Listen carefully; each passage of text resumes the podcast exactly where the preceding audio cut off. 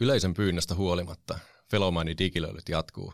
Mun nimi on Sami Kankaanpää. Ja mun nimi on Niko Tuominen ja tällä kaudella me roustataan meidän vieraita saunan lauteilla. Me ei enää päästetä helpolla ja vihdotaan kunnolla. Tervetuloa. Tervetuloa.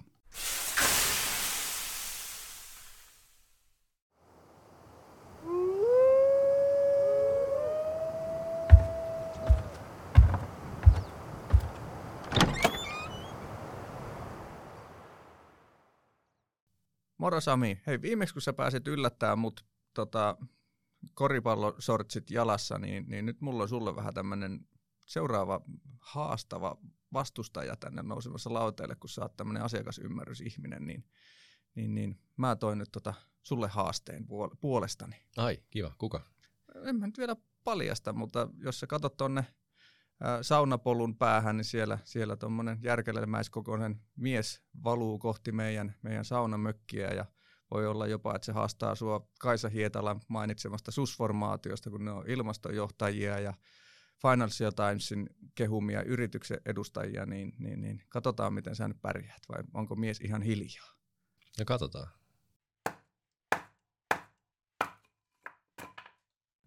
No niin, sitä rupeaa pikkuhiljaa kevätaurinko lämmittää saunan kattoa. Ja tässä olisi meidän nyt tämän jakson vieras täällä mukana. Mahtuu just ja just näistä ovensuusta. Hartiat on leviät ja, ja, ja katsotaan, kestääkö toi meidän saunan lauteet miehen, miehen tota massaa ja voimannosta ja vartaloa. Tässä on Sami kuule meidän vieras, Ryödin Juha Vaisalalta. Kato, moi. Tervetuloa saunaan. Kiitos, kiitos ja hieno olla täällä. Joo, tässä alkaa mulla olla pikkusen kuumat paikat niin kuin muutenkin kuin pelkästään tuon kiukaan takia, koska on tämmöinen yksi itsepuolustuslaji harrastaja ja yksi tuommoinen voimannostaja, niin musta tuntuu, että mä oon teidän kanssa samaa mieltä tänään kaikesta. No hyvä, kerrankin päästään semmoinen jakso tekemään, että Savi ei jänkytä vastaan ja rupeaa vastarannan kiiskiksi, mutta koska meillä on kuitenkin vieras, joka on varmaan kaikista kiinnostavin, niin meillä on tämä peruskysymys aina alku, että kuka sä oot Juha ja mitä jäpä duunaa? Joo, no heitit pahan alkuun, mutta tota, Juha Ryödi tosiaan ja Vaisala, tämänhetkinen työnantaja ja palveluliiketoimintaa. Puhun mahdollistajana, toimin siellä eli johtajana jollain tavalla. Ja sitten tietysti muita mielenkiinnon kohteita ja harrastuksia urheilupäätöisesti. Katsotaan, jos keksitte siitä jotain lisää vielä – ja sitten ylipäänsä tietysti, minkä takia varmaan on täällä, niin jonkun verran kiinnostunut datasta ja asiakaskokemuksesta ja ylipäätään kaikesta, mitä siihen liittyy. Että siinä ehkä niin kuin päivän polttavimmat. Kyllä. Ja meillä on perinteinä tämä niin kuin saunakirjan Joo. läpikäynti, mikä on sullekin nakattu tulemaan. Tiesit etukäteen henkisesti varautua Kyllä. tähän, kun edellisen kauden vieraat ei aina henkisesti kerinyt varautua, että me tykitettiin vaan tulee, niin nyt onko sulla niin, että on tullut konsernin toimitusta johtajalta asti niin kuin valmiit vastaukset, että haluatko lukea jostain listasta vai vedetäänkö vielä lonkalta? Joo, kokeillaan vielä lonkalta. Mä en sitä saunakirjaa jakanut meidän, meidän komsin kanssa, mutta tota, sen täytin itsenäisesti. Okei, okay, katsotaan sitten minkälaista sanomista tulee. Mutta hei, äh, tää, mitä mä niinku pongasin täältä ensimmäisenä, että meillä on useampi muukin vieras, joka on bisnesmaailmassa menestynyt, niin on, on laittanut, että lempi viikonpäivä. Niin mikä se sulla on ja miksi? Koska sama päivä toistuu aika monella. Onko näin? Oh. Joo. No mä laitoin sinne maanantai. Maanantai ja tota, mä jollain tavalla osasin olettaa, että tämä on se kysymys, mitä, mitä tänään tota, jollain tavalla joutuu argumentoimaan. Ja mietin tuossa itse asiassa tullessa, että kuinka syvälle meen tässä analyysissä nyt tästä maanantaista. Mutta jollain tavalla sitten kuitenkin käännän sen sinne, että maanantai, hieno hetki, siinä on niinku tavallaan asiat edessäpäin, vähän kerätty energiaa, sulla on jonkunnäköinen tämmöinen niinku suunnitelma, todennäköisesti mitä sä, tai agenda, mitä sä meinaat viikolla toteuttaa tai ajaa, riippuen tietysti ajasta tai paikasta, ja siinä on niin semmoinen odottava ja kutkuttava fiilis, että miten sitä sitten oikein sit viikosta suoriutuu. Näin mä ehkä sitä jotenkin rakentelisin tämmöisellä niin yleisellä tasolla. Mutta mun mielestä toi hienoa. Maanantaina kaikki on mahdollista. Kyllä, kyllä. Lähtökohtaisesti näin. Ja, ja kyllä niin kuin tavallaan itse itse jotenkin näin sen niin, että ö, sillä tavalla innostunut vähintään jostain asiasta, mitä tulee viikon aikana tekemään ja pääsee tavallaan niin kuin suorittaa. Ja sitten tietynlainen ajatustyö tehty – todennäköisesti viikonloppuna jo saattaa olla, että samoissa merkeissä, että saunalauteella tai jossain muualla, niin se on hieno hetki. Onko se muuten niin, tuli mieleen tosiaan ad hocina, että kuntosalilla lihakset monesti kehittyy levossa. Joo. Kehittyykö bisneskin levossa? No kyllä mä melkein sanoisin, että näin, että se kehittyy. Et raaka operatiivinen toiminta tapahtuu tietysti kuntosalilla treenatessa ja näin se on bisneksessäkin, että varmaan tulos tehdään operatiivisessa toiminnassa, mutta sitten jos mennään siihen kehittämiseen siihen, että mihin päin lähdetään, niin sauna, saunalauteet ja muu vastaava tämmöinen tietynlainen rentoutuminen ja visiointi, niin sieltähän se lähtee se strateginen valinta, mihin suuntaan sitten lähdetään pureutumaan. No miten toi paras sauna, jossa olen saunonut, niin meillä on monet vieraat on heittänyt milloin mitäkin niin kuin saarimökkiä ja, ja tuolla niin kuin luonnossa ja sulla on, sulla on tämmöinen niin city-sauna. Joo, tämä on city-sauna ja, ja, ja, ja siihen varmaan jollain tavalla vähän liittyy ää, tapahtumia, joita siellä saunassa on ollut. Ja, ja tota, toisaalta niin siinä on iso lasiseinä. Mä en, niin kuin mainitsin siinä, niin en osaa sanoa, että onko tämä nykyään enää niin kuin samanlainen setup, mikä se oli ennen. Näin se oli ainakin muutama vuosi sitten. en tiedä, onko COVID muuttanut tätä, tätä asiaa. Nyt en ole siellä hiljattain ollut, mutta siinä on iso lasiseinä. Sitten on semmoiset nojatuolimaiset lauteet, hyvin eri erilliset tuolit, okay. ää, hyvin antava, iso kiuas, siihen mahtuu 6-8 henkeä, ja kun sä katot siitä ulos siitä tavallaan siitä lasiseinästä, niin sä näet sen meren ja vähän sataman kulmaa ja muuta. Ja ite Nyt sä oot herutellut niin paljon, että jossain New Yorkissa, eikö niin? Joo, kyllä. Helsingin etelärannikolta löytyy. Eli tämä Radisson Blue Seaside, siinä on kattosauna ja tämmöinen lounge, lounge, missä on joskus tullut jotain tapahtumia järjestettyä. Niin itse on kokenut, että se on, niinku, se on, se on ollut yksi parhaista ja to, toki niin kuin kontribuoi sitten löylyissä, mutta myöskin niin kuin, tavallaan siinä tunnelmassa, mikä sieltä rakentuu. No niin, Niko, mä luulen, että me tiedetään meidän seuraava pääkaupunkiseudun vallotus, vallotusreissu hotelliin nyt. No perhana, kun mä oon siinä hotellissa ollut niin kuin aika monta kertaa yötä ja ikinä ottaa junut kiivetä sinne kattosaunalle, niin ehkä se on aika muuttaa. Joo, sulla oli tuolla saunakirjassa mainittu Duolingo ja espanjan kieli. Komoista? Estoy muy bien. no niin. se, Sami, oliko siinä niin kuin sun? Joo, mulla, mulla loppu tähän.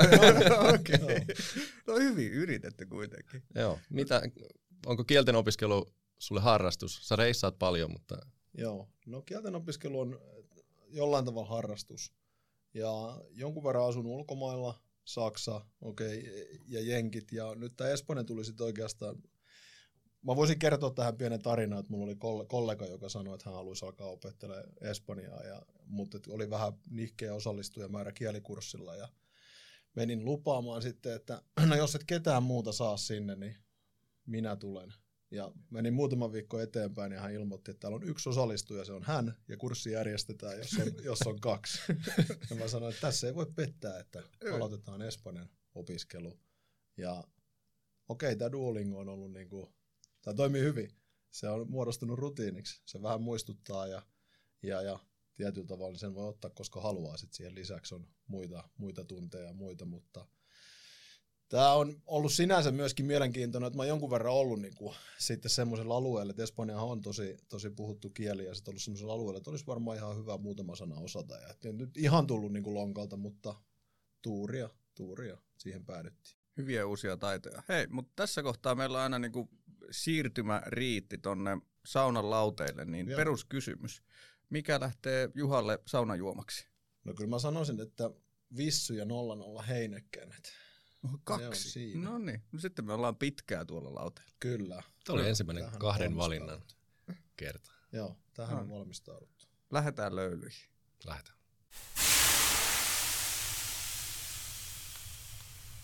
No niin, nyt kun päästiin tänne lauteille, niin mua oikeastaan kiinnostaa tietää, että mitä Vaisala itse asiassa tekee. Siis nimenähän se on niin kuin tuttu, mutta mut nyt kun vähän niin kuin tutustuin siihen, niin aika mielenkiintoinen, mielenkiintoinen yritys ja mielenkiintoinen missio.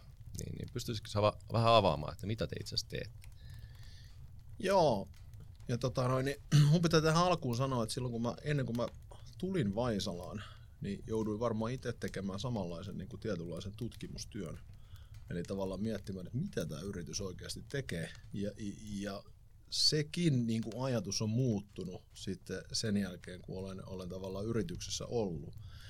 Ja, mutta täytyy sanoa, että missio, mitä varmasti löysit, eli tavallaan se, että tietyllä lailla pyritään parantamaan maailmaa erilaisten observaatioiden huomioiden kautta ja rakentaa tähän tarkoitukseen mittalaitteita ja järjestelmiä, niin pitää paikkansa. Ja, mutta sitten jos mennään siitä vähän eteenpäin, niin kirjohan on todella niin kuin laaja, eli pääsääntöisesti mittalaitteita, järjestelmiä, mutta saattaa olla teollisuuteen tai sitten saattaa olla lentokentille tai sääilmiöiden ennustamiseen tai mittaamiseen. Eli tavallaan se kirjo on, on, on todella laaja ja jos mietitään, että Vaisala on ehkä tunnettu vähän enemmän tämmöisenä mm, sää puolen tavallaan mittalaitteiden valmistajana. Siellä puolella on tapahtunut melko paljon siinä suhteessa, että tietysti markkina on muuttunut, tiedetään mitä tuulivoima ja tavallaan siellä niin kuin vaatimukset erilaiset on nykyään pystytty niihin vähän vastaamaan, mutta sitten teolliset prosessit ja teollisuuden mittalaitteet on, on meillä myöskin todella merkittävä nykypäivänä, missä pyritään sitten tuottamaan asiakkaille mittausdataa, heidän prosessiensa tueksi, eli mittalaitteita, tietysti hardwarea, fyysisiä laitteita ja ohjelmistoratkaisuja toki.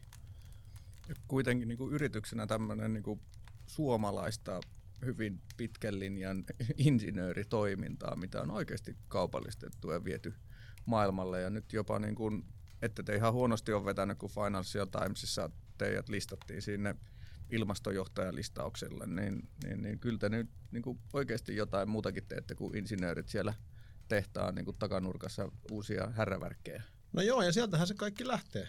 Sitten tavallaan kuitenkin, että suomalaista toki niin kuin insinöörityötä, meillä vähän on valmistusta maailmallakin ja, ja tietyllä tavalla tehdään, tehdään sitä insinöörityötä vähän muuallakin, mutta tietysti juuret on, on Suomessa. Ja, äh, mutta siinä se kore on, on siinä suomalaisessa insinöörityössä, miten tavallaan siihen on niin kuin paneuduttu ja sitouduttu aikanaan, niin sieltä se kyllä sitten kuitenkin niin kuin rakentuu. Ja tietysti vahvat, vahvat sitten historiat valmistuksessa ja muussa tämmöisessä niin kuin tutkimuksessa ja kehityksessä, niin sieltä me tullaan. Se on meidän historia ja tärkeä tarina tavallaan kuitenkin aina, aina muuttaa, mutta muistaa. Mä vähän tutustuin tuohon teidän historiaan ja monestihan tapahtuu niin, että suomalaisia yrityksiä ostetaan, mutta, mutta te olette tehneet aika monta yrityskauppaa tuossa matkan varrella, ostanut kotimaisia ja ulkomaisia toimi, toimijoita. Niin miten tuo tavallaan näiden, näiden yhdistäminen on sitten tapahtunut? Että se tavallaan se historia ja se, mitä on tehty, niin, niin jatkuu myös näiden uusien toimijoiden kanssa. Joo, ja tavallaan jos miettii vähän sitä, sitä historiaa ja yrityskauppoja, niin me ollaan aina yritetty pysyä siinä tietynlaisessa niin kuin teknologia viitekehyksessä, jos näin voisi sanoa. Eli tavallaan pyritty hakemaan yrityskauppoja ja teknologioita siihen, mitä meillä jo on. Eli niin sanotusti tavallaan Vahvistatte vahvuuksia. Vahvistetaan vahvuuksia. Toisaalta on todettu, että joku aihealue on hyvin lähellä sitä, mitä me jo tehdään, tai nähdään, että jossain on joku murros tai muuntautuminen tapahtumassa, jolloin sä pystyt sitä vauhdittamaan esimerkiksi yrityskaupalla.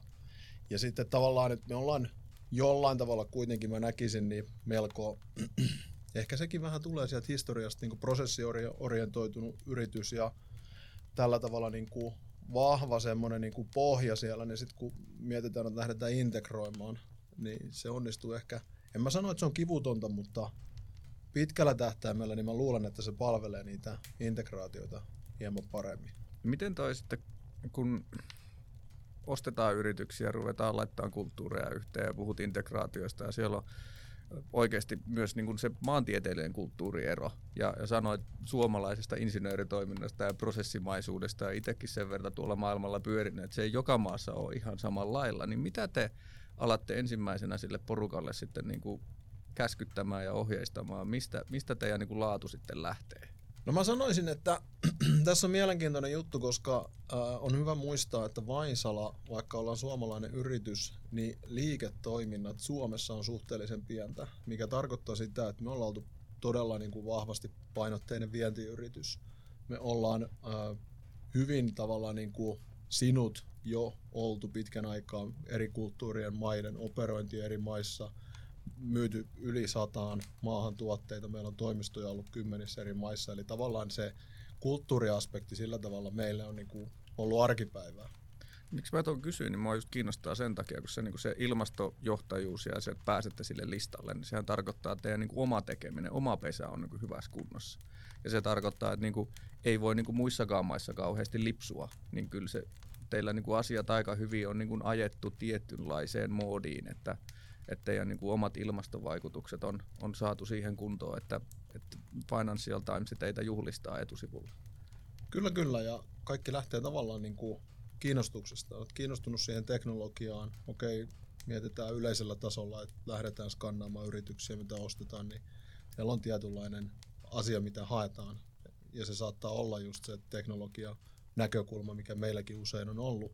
Mutta toki hyvä ymmärtää, että silloin kun tehdään pitkäjänteistä tavallaan niin kuin liiketoimintaa ja yrityksen kehittämistä globaalissa mittakaavassa, niin totta kai se on jollain tavalla valintoja, että, että, että mikä kontribuoi myöskin siihen meidän tavoitteeseen ilmastojohtajuuden tiimoilta. Miten sä näet tuon niin pitkäjänteisyyden? Mä katsoin, että teillä on ollut aika pitkäaikaisia toimitusjohtajia esimerkiksi. Joo. Niin, niin miten sä näet, että onko, onko siitä ollut hyötyä? Nyt vaan vietin varovasti. No, mä mietin, sanas varovasti. Nyt. Mä mietin, mä oon nähnyt kaksi. Mm. Ja mä sanoisin, että varmasti on sillä tavalla, että mä en ehkä näe, että me ollaan sen tyyppinen yritys, että me shiftataan kuuden kuukauden aikafreimillä suuntaan tai toiseen. Toki päätöksiä tehdään niin kuin nopeammin välillä ja päätöksiä tehdään välillä hitaammin. Mutta sitten jos mietitään ää, tavallaan sitä, että kuinka paljon me investoidaan esimerkiksi tuotekehitykseen, mikä on se meidän kore kuitenkin, korkean teknologian tuotteet, niin se ei ole sitten enää ää, niin kuin kuukausien asia. Se on enemmänkin vuosien teknologiat, tuotteet, jolloin tavallaan se, en mä sano, että se pakottaa, mutta se vaatii kärsivällisyyttä. Ja sitten vielä, jos mietitään, että ollaan globaalissa mittakaavassa ja tehdään paljon tämmöistä tuotekehitysinvestointia ja kehitystä, niin silloin se ehkä vaatii vähän semmoisen pidemmän, pidemmän tota, aikafreimin asioiden tarkastelua. Mutta tuossa on niinku tärkeää se, että ymmärtää se, että mitä ollaan ja mitä halutaan saada aikaiseksi, mikä on se, niinku se reitti, mitä, mitä mennään. Uh, mulla on oikeastaan tuosta vastuullisuudesta, mikä teillä on niin tosi, tosi niin kuin selkeä tuossa kaikessa teidän tekemisessä, niin vaatiiko vastuullisuus aina uhrauksia? Pitääkö aina luopua jostain ehkä paremmin tuottavasta tai paremmin myymästä tai, tai pitääkö tehdä jotain uhrauksia? Joo, ja tähän mä voisin vastata ehkä vähän kahdella tasolla.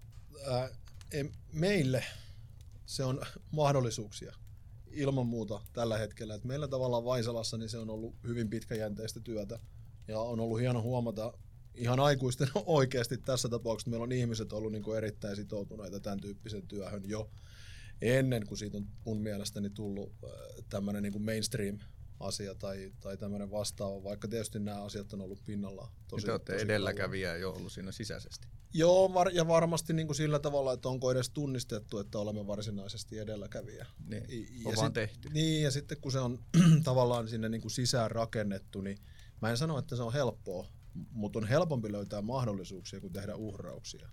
Mutta sitten jos mietitään yleisellä tasolla tavallaan ää, erilaisten yritysten transformaatio, niin se on varmasti valintoja. Onko se valinta sitten uhrau, uhra, uhra, uhraus tai, tai muu vastaava, niin sitä on tietysti vaikea arvioida, mutta ilman muuta se voi olla raskaita valintoja. Ja näitähän esimerkkejä kyllä riittää, että missä oikeasti joudutaan miettimään, että onko mikään – enää yrityksen liiketoiminnasta semmoista, mikä niin kuin menee kestävän kehityksen mittapuuhun jollain aikavälillä. Lyödäänpäs vähän lisää löylyä, eikö niin? Joo. Sä vedät palveluliiketoimintaa, Kyllä. niin sähän just joudut katsoa aika läheltä sitten noita asiakkaita, jotka tekee niitä valintoja tai uhrauksia tai mikä se sitten on. Ja mua kiinnostaa se, että niinku, okei, mua kiinnostaa sun arki, mutta ennen, ennen sitä, että onko se palveluliiketoiminta kanssa, että onko se niin kuin, onko se tullut teillä asiakastarpeesta vai oletteko te niin kuin taas samalla kuin tämä vastuullisuuspuoli, että te olette ruvennut vaan tekemään ja sitten asiakkaat haluaa. Kummalla tavalla teillä, niin kuin, vai onko sulla niin pitkälle taustaan tietoa, että mistä teidän palveluliiketoiminta on lähtenyt, kun te olette ollut insinööritalo alun perin? Jälleen kerran mä sanoisin, että sekä että. Hyviä vastauksia. On, on, mutta näin se mun mielestäni on. Eli totta kai on, on, on ollut tarve ja ulkoisia ajureita ja toisaalta kasvun mukana tietyllä tavalla se maturiteetti on kasvanut ja siitä on tullut varsinaisesti palveluliiketoimintaa, mutta enemmän se on ehkä ollut tämmöinen niin markkina-ajuri ja, ja tavallaan oikea asiakastarve. Ja sitten toki semmoinen meidän tietynlainen niin kuin tahto, brändi, kaikki muut, että halutaan tavallaan niin kuin olla. Se koko kuva ja asiakaskokemus vaatii sen, että meillä on tuotteet sekä palvelut, niin tavallaan pystytään vastaamaan ja tarjoamaan niin kuin korkealla tasolla kaikissa näissä. Mutta se ei oikeastaan, siitä on mahdoton sulkea niin kuin kumpaakaan pois, että se ei olisi meidän historian tuottoa tai että se ei olisi meidän niin kuin päätöstä, vaan se on molempia. Kuinka paljon, äh, mietin tota justiin, että kun te toimitatte mittalaitteita ja teillä on, niin kuin, toimitatte palveluita asiakkaalle, te tavallaan mahdollistatte sen niin kuin, vastuullisuudenkin ja mittaamisen, niin kuinka paljon te olette kiinnostunut tavallaan siitä, mitä asiakkaat saavuttaa sen avulla, että nyt niillä on kyky mitata, kyky kehittää? No kyllä mä sanoisin, että ollaan todella kiinnostuneita ja me mennään aika syvälle mun mielestä siinä, että mikä se itse applikaatio on. Ja se tavallaan se tuotekehitys, niin sitä on tietyllä tavalla niin kuin mahdoton tehdä, jos ei tiedetä sitä applikaatioa ja sitten se, että mikä se applikaation arvo on siellä asiakkaan liiketoiminnassa. Eli tavallaan minkälaisessa arvoketjussa se on se järjestelmä tai laite on niin kuin osana, joka yleensä tuottaa meille niin kuin erittäin laadukasta ja arvokasta informaatiota siinä suhteessa, että pystytään, pystytään argumentoimaan sitä, että miksi tässä pitäisi valita maailman paras mittalaite sen sijaan, että valitaan toinen paras. Eli puhutaan sitten siitä, että kuinka tarkkaa se data pitää olla tänään ja kuinka tarkkaa se pitää olla pitkällä aikavälillä, joka varmaan on semmoinen aihe, mikä ehkä teitäkin saattaa kiinnostaa. Kyllä. Ja siis mua aina kiinnostaa tässä kohtaa se, kun Konehan on legendaarisesti sanonut, että, että jos ne pystyisi tekemään heidän palveluliiketoimintaa ilman valmistamatta yhtään hissiä, niin me mieluummin tekisi sitä palveluliiketoimintaa. Niin onko teillä niin kuin sama juttu, että mieluummin ei tehtäisi yhtään mittalaitetta, vaan keskityttäisiin tähän palveluliiketoimintaan, vai mikä teillä se palveluliiketoiminta oikeasti on? No, mä en ehkä ihan noin jyrkästi argumentoisi, että me haluttaisiin olla palveluliiketoimintayritys. Mä näen, että meidän äh, mittalaitteet ja järjestelmät on sen verran tavallaan niin kuin pienissä kuitenkin niin kuin siellä pyramidin kärjessä ja oikeasti sen verran parempia, mitä muilla kilpailijoilla. Markkinointieuroja ei mennyt tähän yhtään, mutta näin se on.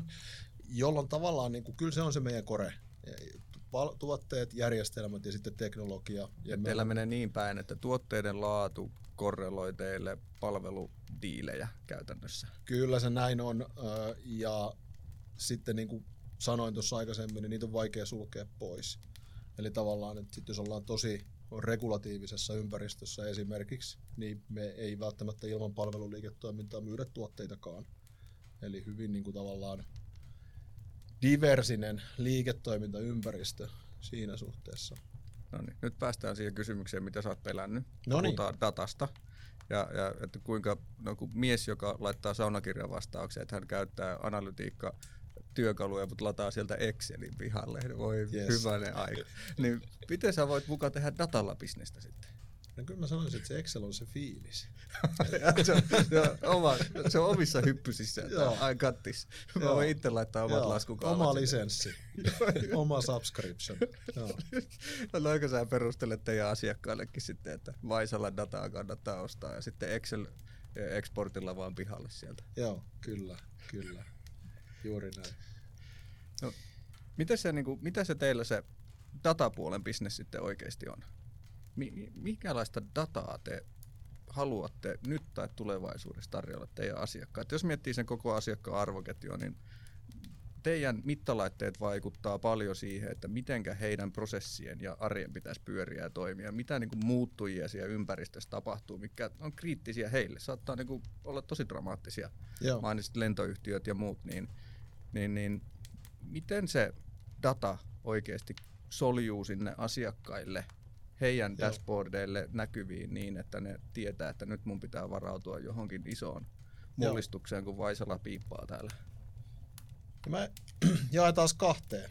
No niin, tää on hyvä. Tässä, tässä Ollaan tulee teema tällä, jakso. tällä tota, jakson teema. Jaolla, jaolla ja pyrit, mennään ensin siihen tavallaan fyysiseen mittaamiseen.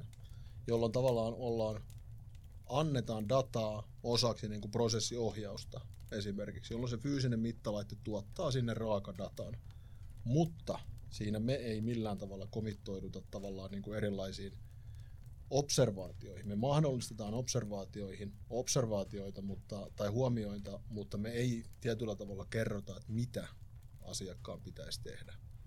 Että asiakkaan on itse pääteltävä tästä datasta. Asiakkaan jotain. pitää itse päätellä, tai sitten mikä tietysti lisääntyy koko ajan, on, että se on kytketty se laite erilaisiin järjestelmiin, jolloin se tavallaan eksponentiaalisesti kasvaa, se tavallaan se mittausvarmuuden tarve.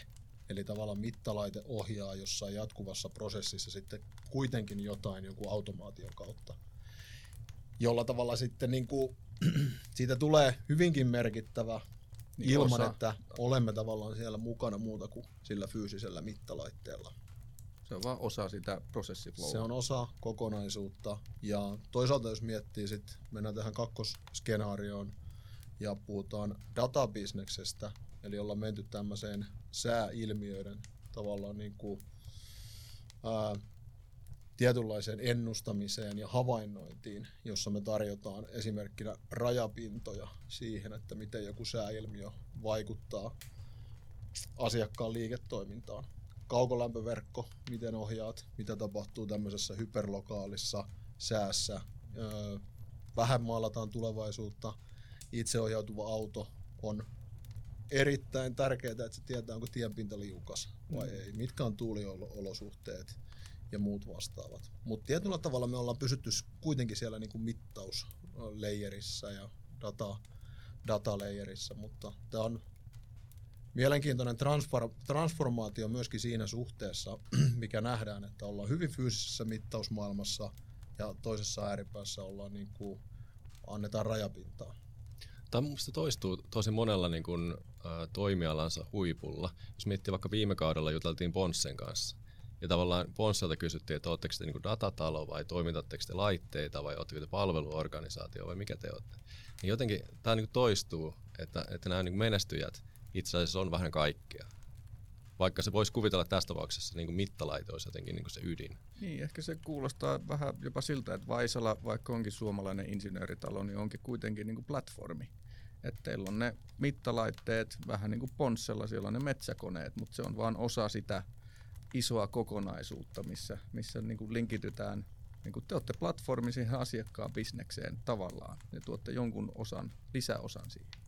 Kyllä ja ei mennä ehkä ihan vielä sit lisäarvoon, arvokeskusteluun, mutta äh, sen verran sanoisin, että ne on sitten vaikeita valintoja, minkä takia ehkä tämmöistä tavallaan transformaatio tapahtuu tämän tyyppisten yrityksen kanssa, että olisi vaikea, vaikea ehkä päättää jäädä ulos jostain tämän tyyppisestä, mm. niin kuin esimerkkinä Ponssa tai muu vastaava niin kuin konsernina. Eli tavallaan sä voit pilkkoa sitä liiketoimintaa erityyppisiin asioihin ja mahdollistaa sillä vaikka ark- arkkitehtuurin transformaatiota siellä korporaatiossa, mutta voi olla vaikea päätös jäädä ulos sellaisesta, mitä et ihan ehkä vielä tiedä, mitä se tulevaisuudessa tuo ja on. No niin, nyt voi hypätä siihen sun lempiaiheeseen tässä on vielä taustalla se, että sähän taisit just saada MPA-paperit pihalle tuolta jostain muolimalta. Missä se oliko? Joo, eli, eli viime syyskuussa taisin saada paperit pihalle University of Reading, eli Henley Business School. Oliko helppo käydä tämmöinen pikku opinpolku tässä arjen ohessa? Oli, oli ilman muuta. no niin, tän voit leikata Niko pois. Joo, ei ollut millään tavalla tietysti helppo, mutta kuten kaikki tämän tyyppiset ohjelmat ja muut, niin vaatii pieniä uhrauksia. Ja mulla on onneksi ollut ennen covidia oli pitkiä lentomatkoja, jossa on naputettu, naputettu erilaisia assignmentteja ja muita. Ja sitten tavallaan pieni tauko tulikin siinä vaiheessa, kun ää, jäin, jäin oikeastaan kotiin ja opetin lapsia kotikoulussa vaimon kanssa. Silloin laitettiin omat opinnot tauolle, mutta hyvin saatiin pulkkaa viime vuonna. Ja kerropas vähän sun siitä gradusta. Mistä, mitä sä tutkit? Tai onko se gradu edes nimeltä? Mikä, mitä tuommoissa Henlissä ne käyttää? Joo, Master's Thesis. Niin, Sitä no nimitystä niin. voidaan tietysti käyttää gradu. Joo. Mä on käytännön mies siinä suhteessa. Mä en lähtenyt kirjoittamaan gradua, mä lähdin äh, tutkimaan tämmöistä niin kuin oman mielenkiinnon aihealuetta. Ja mulla oli tämmöinen asiakaskokemus strategiaprojekti siihen aikaan. Samalla mä olin bisneksessä ja, ja, ja sitten mä lähdin pohtimaan, että mitähän mä oikeasti haluaisin tietää, jos mulla olisi niin kuin asiakaskokemusta ja asiakasdataa ja toisaalta mä oon bisneksessä ja mietin strategiaa ja muuta, niin se oikeastaan rakentui ihan suoraan siitä, eli siinä ei haettu loppuvaiheessa sitten vasta paketointiin se niin kuin graduks, eli tavallaan laitettiin formaattiin, että päästään opinnoista läpi, mutta mun on, on, on sanottava, että se lähti ihan ensimmäiseksi siitä mielenkiinnosta, että mitä bisnesorganisaatio haluaa tietää asiakkaista tai asiakaskokemuksesta tai muusta. Mä olen niin kuin aidosti innostunut siitä, että mulla on kovia bisnesjohtajia ja myynninjohtajia ja muita haastateltavana, ja me päästään sellaiselle aihealueelle, että missä meillä ei hirveästi ole valmista. Nyt toi yksi mies hikoilee tuossa nurkassa, kun se tekee tämmöisiä, puhuu customer data platformeista ja mitä. No Sami, sanon nyt. No, no mä, mä oon täällä heti niin kuin innoissani kuuntelemasta. Mi, mitä sä löysit? Mik, mi, tuliko jotain yllätyksiä? Mitä tästä niin kuin työstä tavallaan jäi, jäi käteen? Joo, hyvä kysymys. Niin kuin sanoin, että voisin vastata. Teit gradun, mutta et löytänyt. Tein gradun ja se jäi siihen, mutta näin ei tietysti ole. Eli todella mielenkiintoinen äh, projekti kaiken kaikkiaan. Ja jos mä nyt muutaman jutun nostan, ja vaikka kahtia tää. Varmaankin. Otetaan kaksi kappaletta. Ja ensimmäinen ehkä huomio oli, että ei ehkä ole yhtä tällaista niin kuin pitkän tähtäimen juttua, että kaikki haluaa tietää vaan tämän yhden asian ja kaikilla on samanlaiset tarpeet.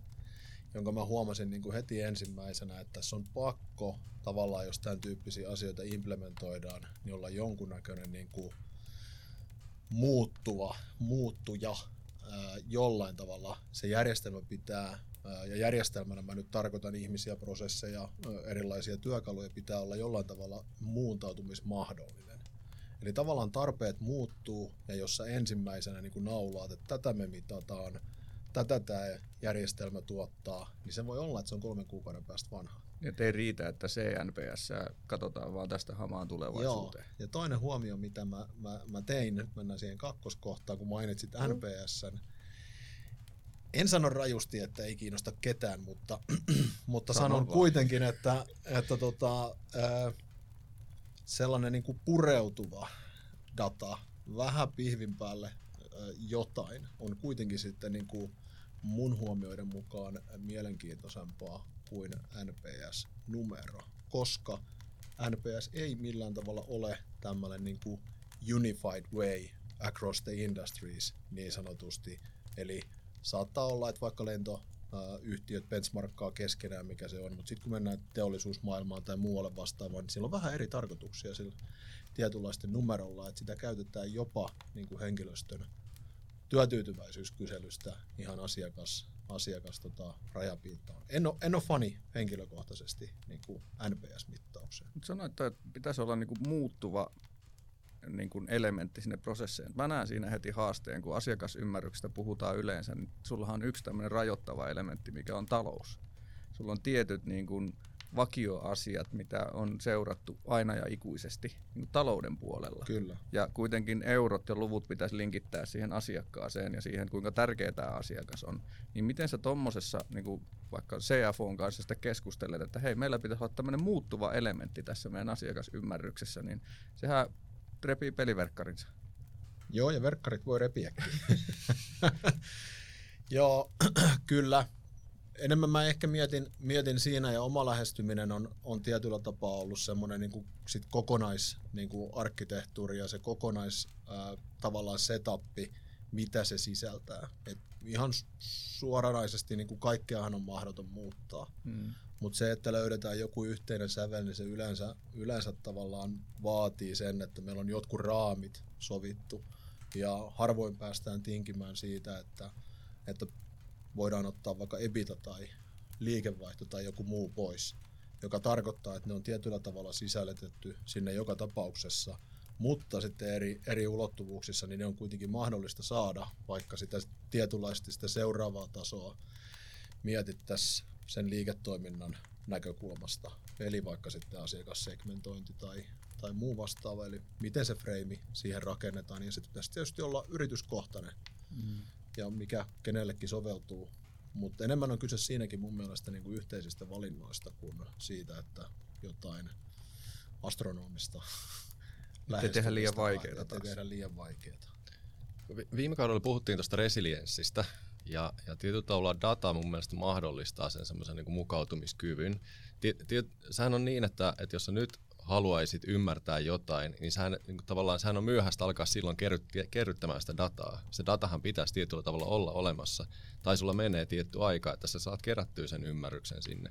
Niin miten, miten tota, nyt kun te myytte mittalaitteita ja myytte sitä dataa, mitä ne, ne mittalaitteet tuottaa, niin miten sen tavallaan niin kuin myydä asiakkaalle tai myydä itselle, että mikä data on tärkeää nyt, mistä datasta on ehkä arvoa myöhemmin, mikä data on niin kuin liikaa ja niin kuin, et, et miten tavallaan pystyy fokusoimaan niin kuin jollain tasolla. Tota. Tämä on hyvä kysymys ja ollaan sitä vähän ehkä pyöritelty. Ja omassa tietysti palveluliiketoiminnassa niin myöskin sen tietyllä lailla sen niin kuin elinkaaren kautta laitteen ja tuotteen elinkaaren, mutta usein siihen jollain tavalla myöskin kytkeytyy tietysti ihan se mittausdata, jossa mennään siihen, että pitää pystyä tietyllä tapaa yhdistämään historiaa ja nykypäivää. Lähestyminen ei tietenkään ole sinänsä niin kuin helppo, koska mittalaite tietyllä tavalla aina mittaa sitä sen hetkistä tilannetta, mm.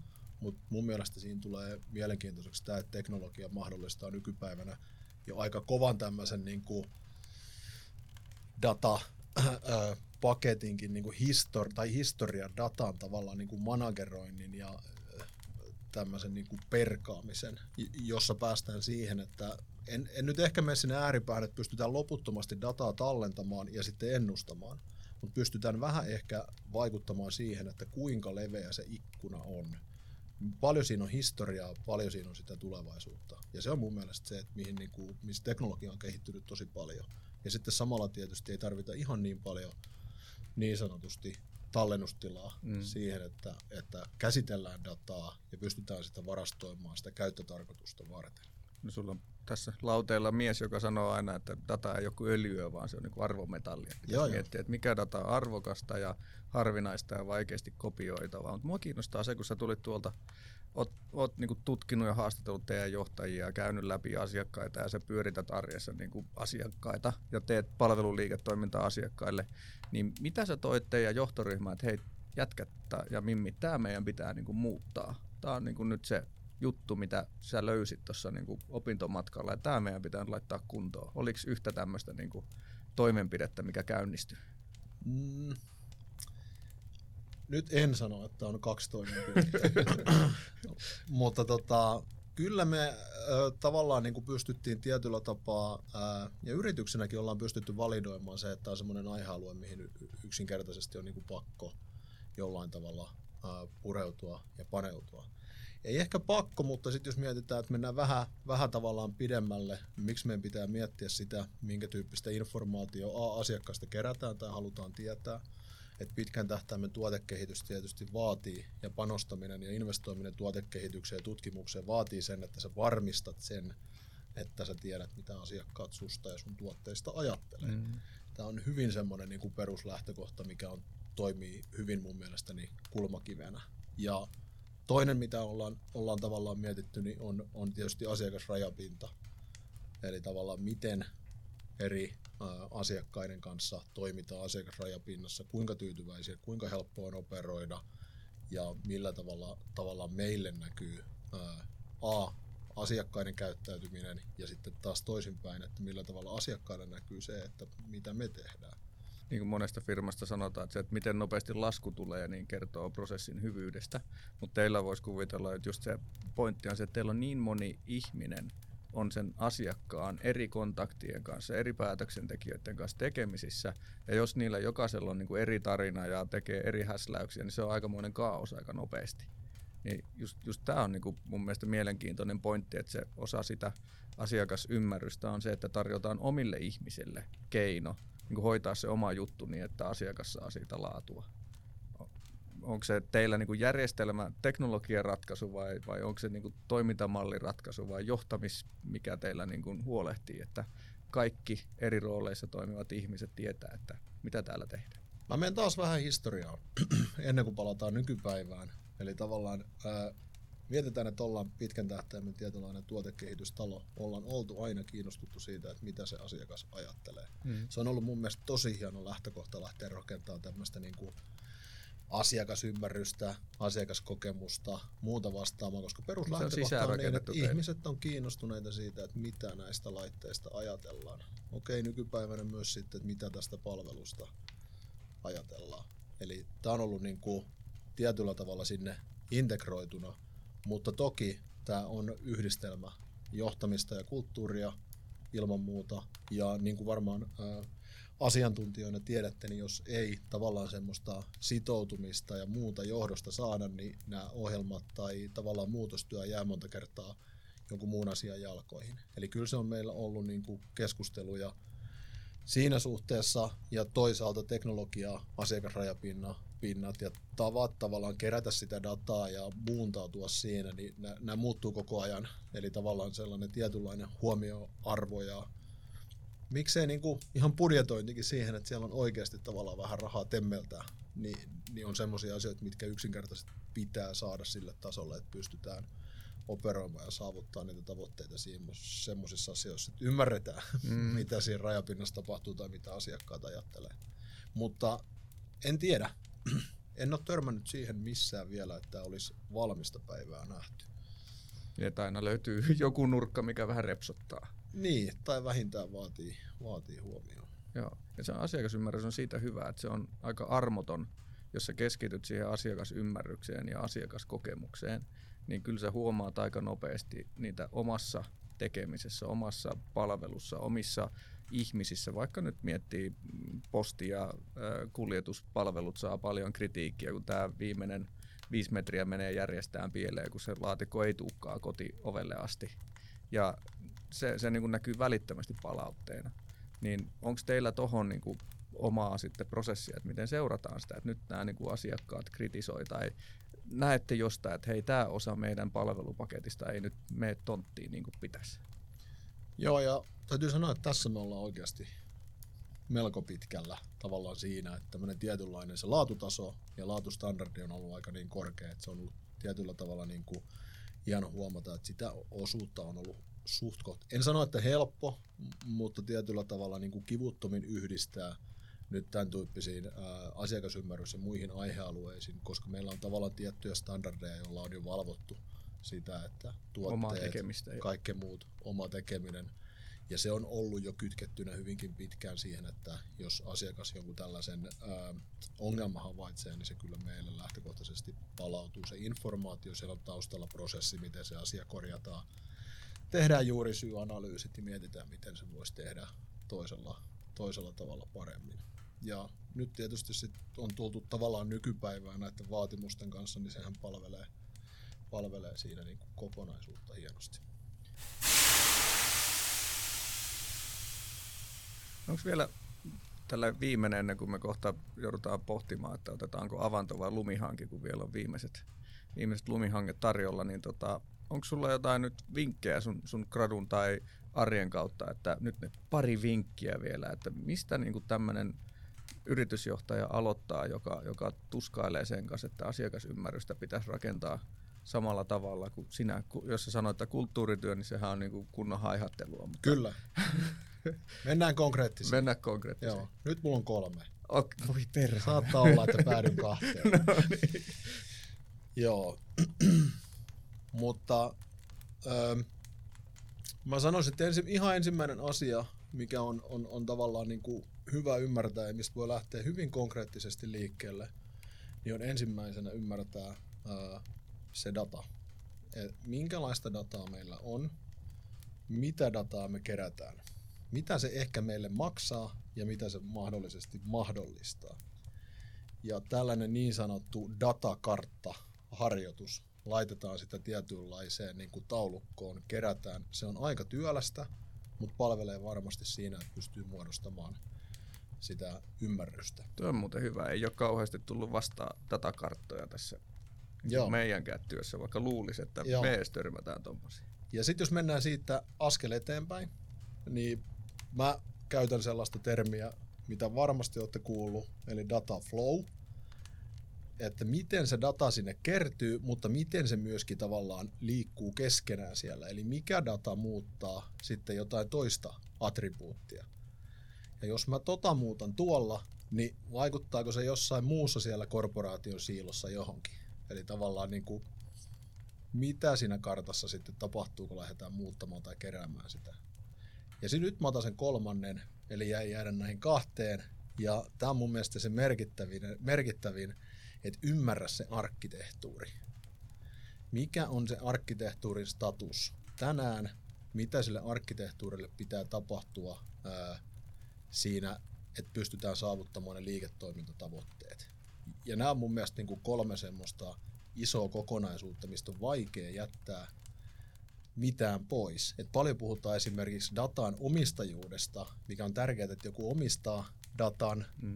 ja tavallaan niin kuin kontrolloi sitä. Ja sitä alkaa näkee. Sitä on alkaa näkemään. Nämä on mun mielestä vähän semmoisia niin fundamentaalisempia asioita ja nämä pitää olla aktiivisia komponentteja. Arkkitehtuuri pitäisi pystyä mun mielestä nykypäivänä kuvaamaan niin kuin toimitusjohtajasta sinne asiakaspalvelijaa koko ketjulle, että miten tämä meidän arkkitehtuuri toimii.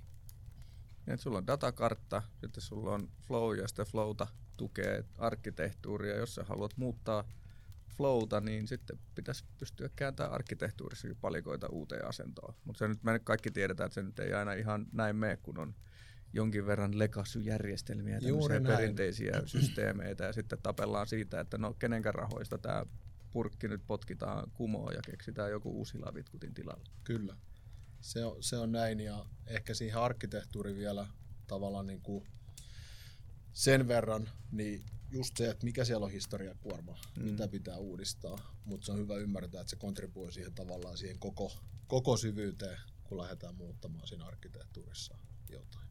Onko teillä nyt vielä sen verran tarkennan tuohon datakarttaan, niin kuinka monta datakarttaa teillä on? Vai onko teillä niin yksi näkymä, missä on, on tämä nelikenttä kaikille datalähteille vai miten te olette sen sitten rakentaneet? Mua oikeasti kiehtoo, miten tuommoinen tehdään.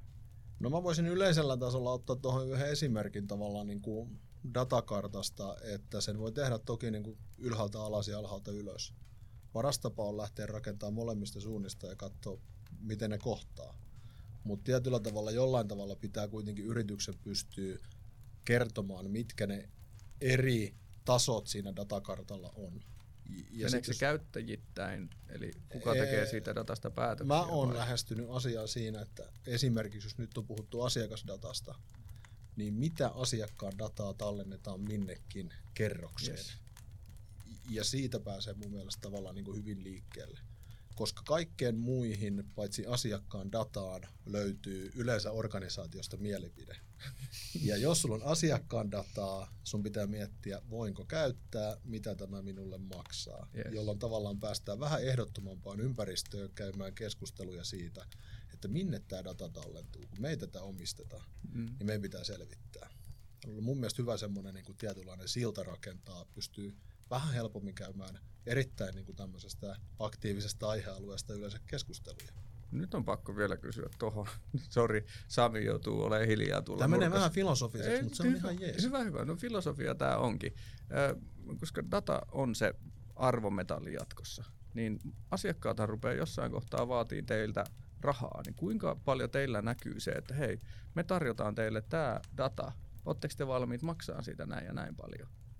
Et meneekö se niinku oikeasti tämmöiseen bisnekseen vai meneekö se vielä vaihdantana ja meneekö se vielä kumppanuuden piikkiin, että se on ihan ok, että niin kuin sanoit, te ette omista sitä dataa. Jos te ette omista sitä dataa, niin jokuhan voi pyytää siitä jatkossa rahaa. Vai Joo, pyytääkö kyllä. jo nyt? No mä pysyisin yleisellä tasolla tässä, koska mä tutkeen tätä asiaa osana sitä mun työtä. Ja, ja myöskin tavallaan päädyin sellaiseen niin kuin huomioon, että äh, vielä jaetaan aika paljon. Ei ehkä nähdä äh, yritysten tai organisaatioiden niin kuin välillä sitä sellaisena niin kuin vaihdantalogiikkana. Eli se koostuu yksittäisistä transaktioista, jotka menee puolittain vähän huomaamatta, toki riippuen nyt datasta, mutta jos puhutaan vaikka asiakaskäyttäytymisestä. Ja sitten jos miettii sitä, että kuinka monta kertaa painat cookies accept-nappia, mm. jos vaihtoehto on reject all tai, tai äh, joku välimalli, niin haluatko antaa kaiken itse vai valitsetko sen, että, että tota, annat vaan osan? Niin siitä pääsee mun mielestä aika äkkiä siihen, että moni miettii. Ja kun ihmisiä ollaan tietyllä tavalla kaikki, vielä ei pelkästään koneet operoi keskenään yritysmaailmassa, niin kyllä se on mun mielestä nouseva trendi, eli pitää alkaa ymmärtämään, että maksaako tämä meille tulevaisuudessa niin paljon, että se on meidän liiketoiminnalle tavallaan niin kuin merkittävä kulu.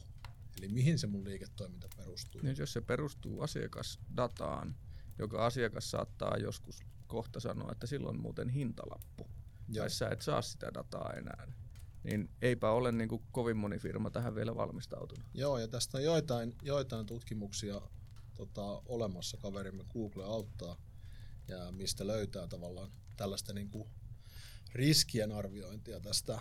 Veikkaisin, että Samille tutusta 360 Customer View-aiheesta, jota pystytään tavallaan sitten niin kuin laittaa siihen risk management tavallaan frameen, että miten se sun liiketoiminta on rakentunut mitä jos tämä alkaa maksamaan tai mitä jos asiakas sanoo, että näitä tietoja et enää ilmaiseksi saa. Mieti, jos Ponssella esimerkiksi kuski sanoo, että hei mä en enää jaa tästä mun metsäkoneesta yhtään dataa teille takaisinpäin, että maksa mulle kuukausimaksua, niin kyllä siinä ollaan aika mielenkiintoisten fundamentaalisten keskustelujen ääressä siinä kohtaa. Totta kai mä, mä kuulen niinku luulen, että me tehdään nyt sillä lailla, että me potkitaan tuo meidän vieras lumihankkeen ja sen jälkeen me aletaan keskustelemaan meidän asiakas 360 ja datakorteista ja otetaan vähän jälkilöilyt vielä tähän perään. No se sopii. Ei, mutta kysytään nyt Juhalta ensiksi, että onko se, tota, onko se lumihanki vai avanto? Avanto. No niin, sitten mennään Ilman avantoon. Muuta. Sä saat potkisi. Selvä. Ei muuta kuin päätetään tähän. Ei, ei tarvitse potkasta. Ei tarvitse, mene vapaaehtoisesti. Ei. Tosi mukava, pääsit meidän kanssa löylyihin. Kyllä. Kiitos. Kiitos Juha. Kiitos.